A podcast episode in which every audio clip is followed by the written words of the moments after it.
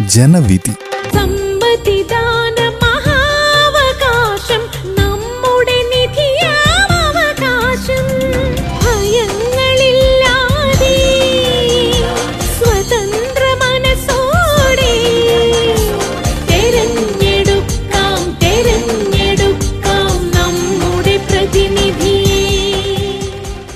നിർവഹണം പ്രജിഷ രാജേഷ് ജോസഫ് പള്ളത്ത്.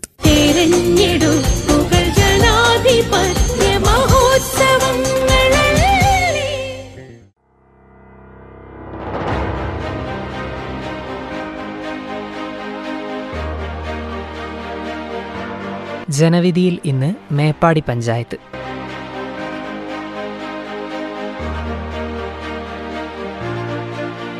വയനാട് ജില്ലയിലെ വൈത്തിരി താലൂക്കിൽ കൽപ്പറ്റ ബ്ലോക്കിൽപ്പെട്ട ഗ്രാമപഞ്ചായത്താണ് മേപ്പാടി. ജില്ലാ ആസ്ഥാനമായ കൽപ്പറ്റയിൽ നിന്ന് പത്ത് കിലോമീറ്റർ അകലെ സ്ഥിതി ചെയ്യുന്നു. മേപ്പാടി ഗ്രാമപഞ്ചായത്തിന്റെ വിസ്തീർണം നൂറ്റി തൊണ്ണൂറ്റെട്ട് ദശാംശം ആറ് അഞ്ച് ചതുരശ്ര കിലോമീറ്ററാണ് അതിരുകൾ വടക്കുഭാഗത്ത് കൽപ്പറ്റ മുനിസിപ്പാലിറ്റിയും തെക്കുഭാഗത്ത് ഏറനാട് താലൂക്കും കിഴക്കുഭാഗത്ത് അമ്പലവയൽ മൂപ്പൈനാട് പഞ്ചായത്തുകളും പടിഞ്ഞാറുഭാഗത്ത് വൈത്തിരി പഞ്ചായത്തുമാണ്. കോഴിക്കോടിനും ഊട്ടിക്കുമിടയിലുള്ള സംസ്ഥാനപാത ഇരുപത്തിയൊൻപതിലാണ് മേപ്പാടി ഹിൽ സ്റ്റേഷൻ സ്ഥിതി ചെയ്യുന്നത്. വിനോദസഞ്ചാരികൾ വയനാടിനെ തെരഞ്ഞെടുക്കാനുള്ള പ്രധാന കാരണങ്ങളിലൊന്ന് മേപ്പാടി പോലെയുള്ള മനോഹരമായ സ്ഥലങ്ങളാണ്. ഇവിടെയുള്ള മനോഹരമായ കുന്നിൻ ചെരുവുകളും വനവും മേപ്പാടിയുടെ ആകർഷണീയത വർദ്ധിപ്പിക്കുന്നു. മേപ്പാടിയിൽ പ്രധാനമായും മൂന്ന് കുടിയേറ്റങ്ങൾ നടന്നതായി രേഖപ്പെടുത്തിയിട്ടുണ്ട്. ആദ്യത്തെ കുടിയേറ്റം പത്തൊൻപതാം നൂറ്റാണ്ടിലാണ് നടന്നത്. വയനാടിന്റെ കാടുകളിൽ പ്രത്യേകിച്ച് മേപ്പാടിയുടെ കുന്നുകളിൽ സ്വർണഖനികൾ തേടിവന്ന സായിപ്പന്മാരാണ് ഒന്നാം കുടിയേറ്റക്കാർ എന്ന് പറയപ്പെടുന്നു. രണ്ടാം കുടിയേറ്റ സമയത്ത് വന്ന ബ്രിട്ടീഷുകാർ പ്രദേശമാകെ ഏലവും കാപ്പിയും തേയിലയും വച്ചുപിടിപ്പിച്ചു തോട്ടപരിചരണത്തിന് വിവിധ സ്ഥലങ്ങളിൽ നിന്നും വിവിധ ഭാഷകൾ സംസാരിക്കുന്ന തൊഴിലാളികളെ ഇവിടെ എത്തിച്ചു.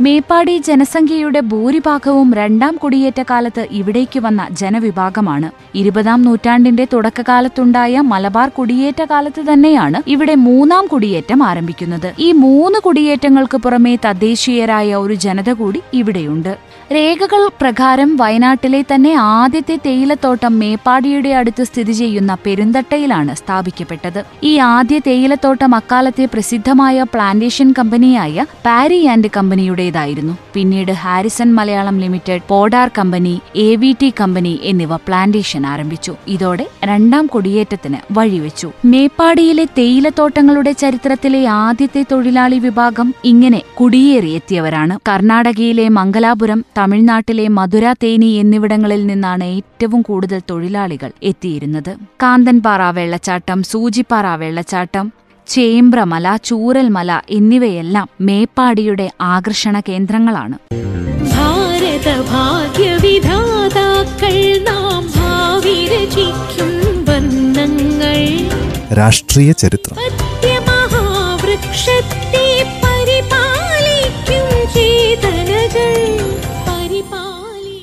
തോട്ടം തൊഴിലാളികളുടെ കേന്ദ്രമായ മേപ്പാടിക്ക് ഇടത്തോട്ടും വലത്തോട്ടും ചരിഞ്ഞ ചരിത്രമാണുള്ളത്. ആയിരത്തി തൊള്ളായിരത്തി എഴുപത്തിയേഴിനു ശേഷം ഈ പതിവ് തെറ്റിയിട്ടില്ല. ഇപ്പോൾ ഭരിക്കുന്നത് എൽ ഡി എഫ് ആണ്. ഇത്തവണ ജനം തങ്ങളെ പിന്തുണയ്ക്കുമെന്ന പ്രതീക്ഷയിലാണ് യു ഡി എഫ്. എന്നാൽ എന്തു വില കൊടുത്തും ഭരണം നിലനിർത്താനുള്ള ശ്രമത്തിലാണ് എൽ ഡി എഫ്. രണ്ടായിരത്തിൽ വിഭജിച്ച് മൂപ്പൈനാട് ഗ്രാമപഞ്ചായത്ത് രൂപവൽക്കരിക്കുന്നതുവരെ സംസ്ഥാനത്തെ ഏറ്റവും വലിയ ഗ്രാമപഞ്ചായത്തുകളിൽ ഒന്നായിരുന്നു മേപ്പാടി. വോട്ടർമാരിൽ നല്ലൊരു ശതമാനം തോട്ടം തൊഴിലാളികളാണ്. ഇരുപത്തിരണ്ട് വാർഡുകളാണുള്ളത്.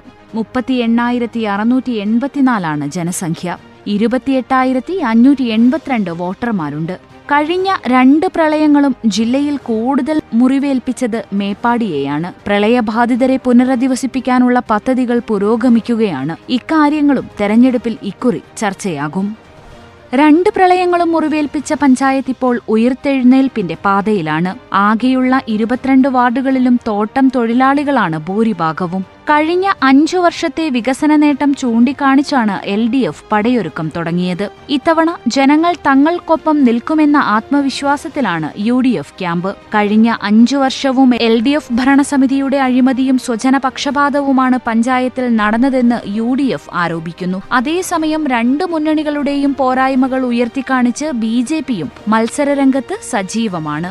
ആകെയുള്ള ഇരുപത്തിരണ്ട് വാർഡുകളിൽ എൽ ഡി എഫ് പതിനാല് യു ഡി എഫ് എട്ട് എന്നിങ്ങനെയാണ് നിലവിലെ കക്ഷിനില.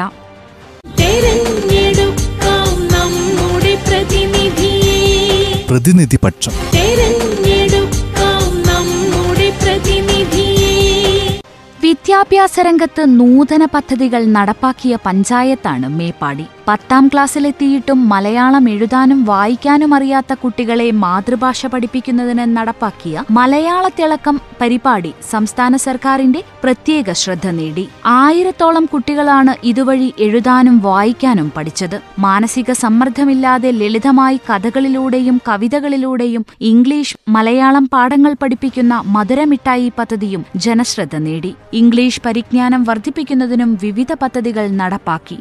ഈ മാതൃകയാണ് ഭരണപക്ഷം. തങ്ങളുടെ ഭരണം ഏറ്റവും മികച്ചതായിരുന്നു എന്ന് പറയാൻ മുന്നോട്ട് വയ്ക്കുന്നത്. എല്ലാ വാർഡുകളിലും വികസനം കൊണ്ടുവരാൻ സാധിച്ചു എന്നതും ഭരണപക്ഷത്തിന്റെ നേട്ടങ്ങളിൽ പ്രധാനപ്പെട്ടവയാണ്. നികുതി പിരിവ് നൂറ് ശതമാനമാക്കാൻ കഴിഞ്ഞ അഞ്ചു വർഷം കൊണ്ട് സാധിച്ചു. ആയുർവേദ ഡിസ്പെൻസറി വഴി നടത്തിയ ജനനി സുരക്ഷാ പദ്ധതിക്ക് രണ്ടായിരത്തി പത്തൊൻപതിലെ ഇന്റർനാഷണൽ ആയുഷ് കോൺക്ലേവ് കേരളയിൽ പുരസ്കാരം ലഭിച്ചു. പൊതുജനങ്ങൾക്ക് ഗ്രാമസഭകളുടെയും മറ്റും വിവരങ്ങൾ നൽകുന്നതിന് ബസ് സ്റ്റാൻഡിലും ടൗണിലും ഡിജിറ്റൽ ഡിസ്പ്ലേ ബോർഡുകൾ സ്ഥാപിച്ചു. തൊഴിലുറപ്പ് പദ്ധതിയിൽ അഞ്ച് ലക്ഷത്തിൽ പരം തൊഴിൽ ദിനങ്ങൾ നൽകി. തൊള്ളായിരത്തി ഇരുപത് കുടുംബങ്ങൾ നൂറ് തൊഴിൽ ദിനങ്ങൾ പൂർത്തിയാക്കി. കൂലിയായി പതിനാല് ദശാംശം നാല് നാല് കോടി രൂപ നൽകി. ഈ വർഷം മുണ്ടക്കൈയിലുണ്ടായ പ്രളയത്തിൽ ഒലിച്ചുപോയ പുഞ്ചിരിമട്ടം പാലത്തിന് പകരം പുതിയത് നിർമ്മിക്കാൻ വളരെ പെട്ടെന്ന് തന്നെ സാധിച്ചു. മുമ്പ് പോളിടെക്നിക് കോളേജ് പ്രവർത്തിച്ചിരുന്ന പഞ്ചായത്ത് കമ്മ്യൂണിറ്റി ഹാൾ നവീകരിച്ചു. പ്രളയത്തിൽ പുത്തുമലയിൽ വഴിയാധാരമായ അൻപത്തിരണ്ട് കുടുംബങ്ങൾക്ക് സന്നദ്ധ സംഘടനകളുടെ സഹായത്തോടെ വീട് നിർമ്മാണം തുടങ്ങി എന്നിവയും മേപ്പാടി പഞ്ചായത്തിന്റെ ഭരണപക്ഷത്തിന്റെ മികച്ച നേട്ടങ്ങളായി. ഭരണപക്ഷം തന്നെ ഉയർത്തിക്കാട്ടുന്നു. പന്ത്രണ്ട് വാർഡുകളിലാണ് കാത്തിരിപ്പ് കേന്ദ്രങ്ങൾ നിർമ്മിച്ചത്. നീലിക്കാപ്പ് കടൂർ നെല്ലിമാളം ഹൈസ്കൂൾ കുന്ന് ചെമ്പോത്തറ എന്നിവിടങ്ങളിലെ കുടിവെള്ള പദ്ധതികൾ പൂർത്തിയാക്കി. വിവിധ പ്രദേശങ്ങളിൽ പന്ത്രണ്ട് ലോമാസ്റ്റ് വിളക്കുകൾ സ്ഥാപിച്ചു. കാരാപ്പുഴ ശുദ്ധജല പദ്ധതിക്ക് സ്ഥലം ഏറ്റെടുത്തു നൽകി. മേപ്പാടി സി എച്ച് സിയിൽ സായാഹ്ന പിയും ദന്തൽ ഒപിയും തുറന്നു. പുത്തുമലയിൽ പ്രളയബാധിതരായ അൻപത്തിരണ്ട് കുടുംബങ്ങൾക്ക് ഹർഷം എന്ന പേരിൽ വീടുകളുടെ നിർമ്മാണം നടക്കുന്നു. മികച്ച സേവനത്തിനും കാര്യക്ഷമതയ്ക്കും രണ്ടായിരത്തി പതിനഞ്ചിലെ ഐ എസ് ഒ സർട്ടിഫിക്കറ്റ് ലഭിച്ചു. തൊണ്ണൂറ് ശതമാനത്തിൽ കൂടുതൽ പദ്ധതി വിഹിതം ചെലവഴിച്ചു എന്നിവയെല്ലാം ഭരണപക്ഷ പ്രതിനിധി നേട്ടങ്ങളുടെ പട്ടികയിൽ നിരത്തുന്നു. എന്നാൽ വികസന രംഗത്ത് മേപ്പാടിയെ പിന്നോട്ടടിക്കുന്ന നടപടികളാണ് കഴിഞ്ഞ അഞ്ചു വർഷവും ഭരണസമിതി സ്വീകരിച്ചത് എന്നാണ് പ്രതിപക്ഷത്തിന് പറയാനുള്ളത്. സർവമേഖലയും സ്വജനപക്ഷപാതത്തിലും അഴിമതിയിലും മുങ്ങി. പുത്തുമല പുനരധിവാസ പ്രവർത്തനങ്ങളിലും അഴിമതി നടത്തി. മാലിന്യ സംസ്കരണത്തിന് ശാശ്വത പരിഹാരം കാണാൻ ഭരണസമിതിക്കായില്ല. കുടിവെള്ള പദ്ധതികളാകട്ടെ പാതി വഴിയിൽ മുടങ്ങിയിരിക്കുകയാണ്. ടൗണിലെ ഗതാഗത കുരുക്കിന് ഇതുവരെയും പരിഹാരം കാണാനായിട്ടില്ല. വന്യമൃഗങ്ങളെ പ്രതിരോധിക്കാനുള്ള നടപടികൾ സ്വീകരിച്ചിട്ടേയില്ല. തോട്ടം മേഖലയിലെ പ്രശ്നങ്ങളും അഞ്ചു വർഷം കൊണ്ടും പരിഹരിക്കപ്പെട്ടിട്ടില്ല. ഇത്തവണ ജനങ്ങൾ യു ഡി എഫിനെ ഭരണത്തിലെത്തിക്കും എന്നു പറയുന്നതിന് പ്രതിപക്ഷം നിരത്തുന്ന കോട്ടങ്ങൾ ഇവയെല്ലാമാണ്. ഹരിതസേനാംഗങ്ങൾ വഴി ഉറവിട മാലിന്യ നിർമ്മാർജനം നടത്തുന്നുണ്ടെങ്കിലും അത് വെറും പ്ലാസ്റ്റിക് നീക്കം ചെയ്യുന്നതിൽ ഒതുങ്ങി എന്നാണ് പ്രതിപക്ഷത്തിന് പറയാനുള്ളത്. കുടിവെള്ളക്ഷാമം ടൗണിലെ മാലിന്യ പ്രശ്നം തുടങ്ങിയ പ്രധാന പ്രശ്നങ്ങൾ ഇതുവരെയും പരിഹരിക്കാൻ കഴിഞ്ഞിട്ടില്ല. M V Shreyams Kumar M L A ആയിരുന്ന കാലത്ത് കാരാപ്പുഴയിൽ നിന്ന് ജലം ശുദ്ധീകരിച്ച് മേപ്പാടി വൈത്തിരി മൂപ്പൈനാട് പഞ്ചായത്തുകളിൽ വിതരണം ചെയ്യാൻ കോടിക്കണക്കിന് രൂപ വകയിരുത്തിയിരുന്നു. ശുദ്ധീകരണശാലയും ജലസംഭരണിയും സ്ഥാപിക്കാൻ തദ്ദേശ സ്വയംഭരണ സ്ഥാപനങ്ങൾ ഒന്നേകാൽ ഏക്കർ സ്ഥലം എടുത്തു നൽകണമെന്നായിരുന്നു വ്യവസ്ഥ. മേപ്പാടി ഗ്രാമപഞ്ചായത്തിനായിരുന്നു ഇതിന്റെ ചുമതല. മേപ്പാടി മൂപ്പൈനാട് പഞ്ചായത്തുകളും കൽപ്പറ്റ ബ്ലോക്ക് പഞ്ചായത്തും ചേർന്ന് ഒരു കോടി രൂപ വകയിരുത്തിയിരുന്നു. നത്തംകുനിയിൽ ശുദ്ധീകരണശാലയ്ക്കുള്ള ഒരേക്കർ സ്ഥലം വാങ്ങിയെങ്കിലും ടൗണിൽ ജലസംഭരണിക്കുള്ള ഇരുപത്തഞ്ച് സെന്റ് ഭൂമി കണ്ടെത്താൻ ഇതുവരെയും ഭരണസമിതിക്ക് സാധിച്ചിട്ടില്ലെന്നും പറഞ്ഞുവെക്കുന്നു പ്രതിപക്ഷം. ടൗൺ നവീകരണങ്ങളെല്ലാം വാഗ്ദാനങ്ങളിൽ മാത്രമാണ് ഒതുങ്ങിയിരിക്കുന്നത് എന്നാണ് പ്രതിപക്ഷം പറയുന്നത്. മാലിന്യ സംസ്കരണത്തിന് കൃത്യമായ പദ്ധതികൾ ആവിഷ്കരിച്ചിട്ടില്ലെന്നതും കുടിവെള്ളക്ഷാമം പരിഹരിക്കാനായിട്ടില്ലെന്നതും എരുമക്കൊല്ലി കോട്ടനാട് കുന്നമ്പറ്റ മേഖലകളിലെ രൂക്ഷമായ വന്യമൃഗശല്യത്തിന് ശാശ്വത പരിഹാരം കാണാനായില്ല എന്നതും പട്ടിക വിഭാഗ മേഖലകളിൽ പുതിയ പദ്ധതികളിൽ ഇല്ല എന്നതുമാണ് പ്രതിപക്ഷം മുന്നോട്ടുവെക്കുന്ന ഭരണപക്ഷത്തിന്റെ പ്രധാന കോട്ടങ്ങൾ. ഇരുമുന്നണികളും ഏറെ പ്രതീക്ഷയോടെ തെരഞ്ഞെടുപ്പ് അംഗത്തിലേക്ക് ഇറങ്ങിക്കഴിഞ്ഞു. ഇടത്തോട്ടും വലത്തോട്ടും ചെരിഞ്ഞ ചരിത്രമുള്ള മേപ്പാടി ഇത്തവണ ആരുടെ കൂടെ നിൽക്കുന്നുവെന്ന് കാത്തിരുന്നു കാണാം. ഇരുമുന്നണികൾക്കും ആശംസകൾ.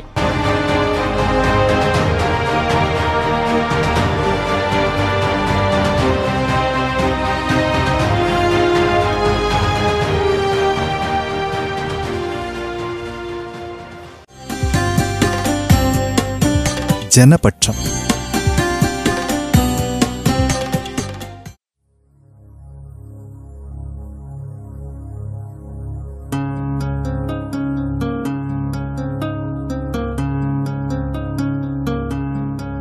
ഒരു പട്ടണമായി അനുദിനം വളർന്നുകൊണ്ടിരിക്കുന്ന പഞ്ചായത്താണ് മേപ്പാടി. വർഷങ്ങൾക്ക് മുൻപ് ചെമ്പര പീക്ക് എസ്റ്റേറ്റിന്റെ ഭാഗമായ ഈ പ്രദേശത്ത് എസ്റ്റേറ്റ് തൊഴിലാളികൾക്ക് താമസിക്കാൻ കിട്ടിയ പാടികളുടെ പേരിൽ നിന്നാണ് മേപ്പാടി എന്ന പേരിന്റെ ജനനം. വൻകിട കൃഷിത്തോട്ടങ്ങൾ പണ്ട് മുതലേ മേപ്പാടിയുടെ പ്രത്യേകതയാണ്.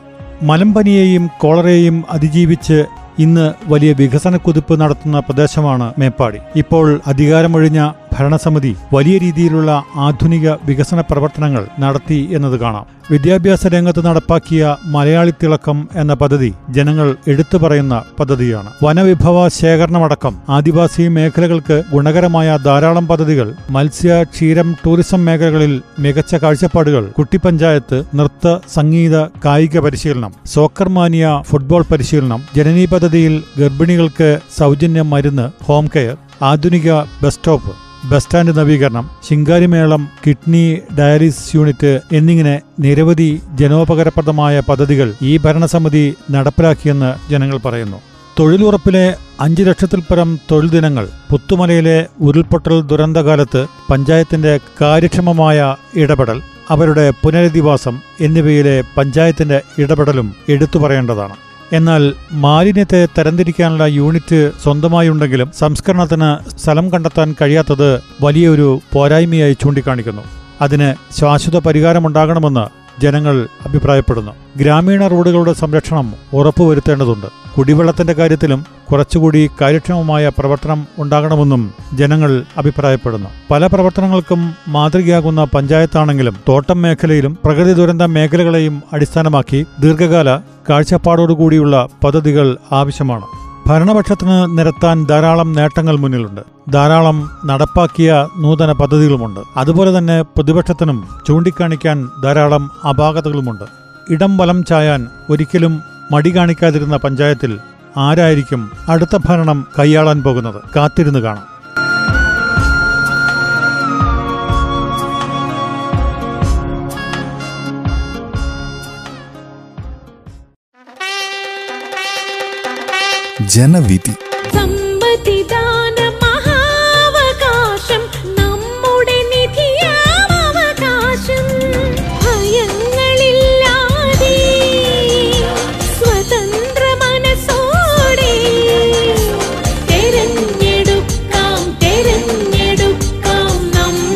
പ്രതിനിധിയെ.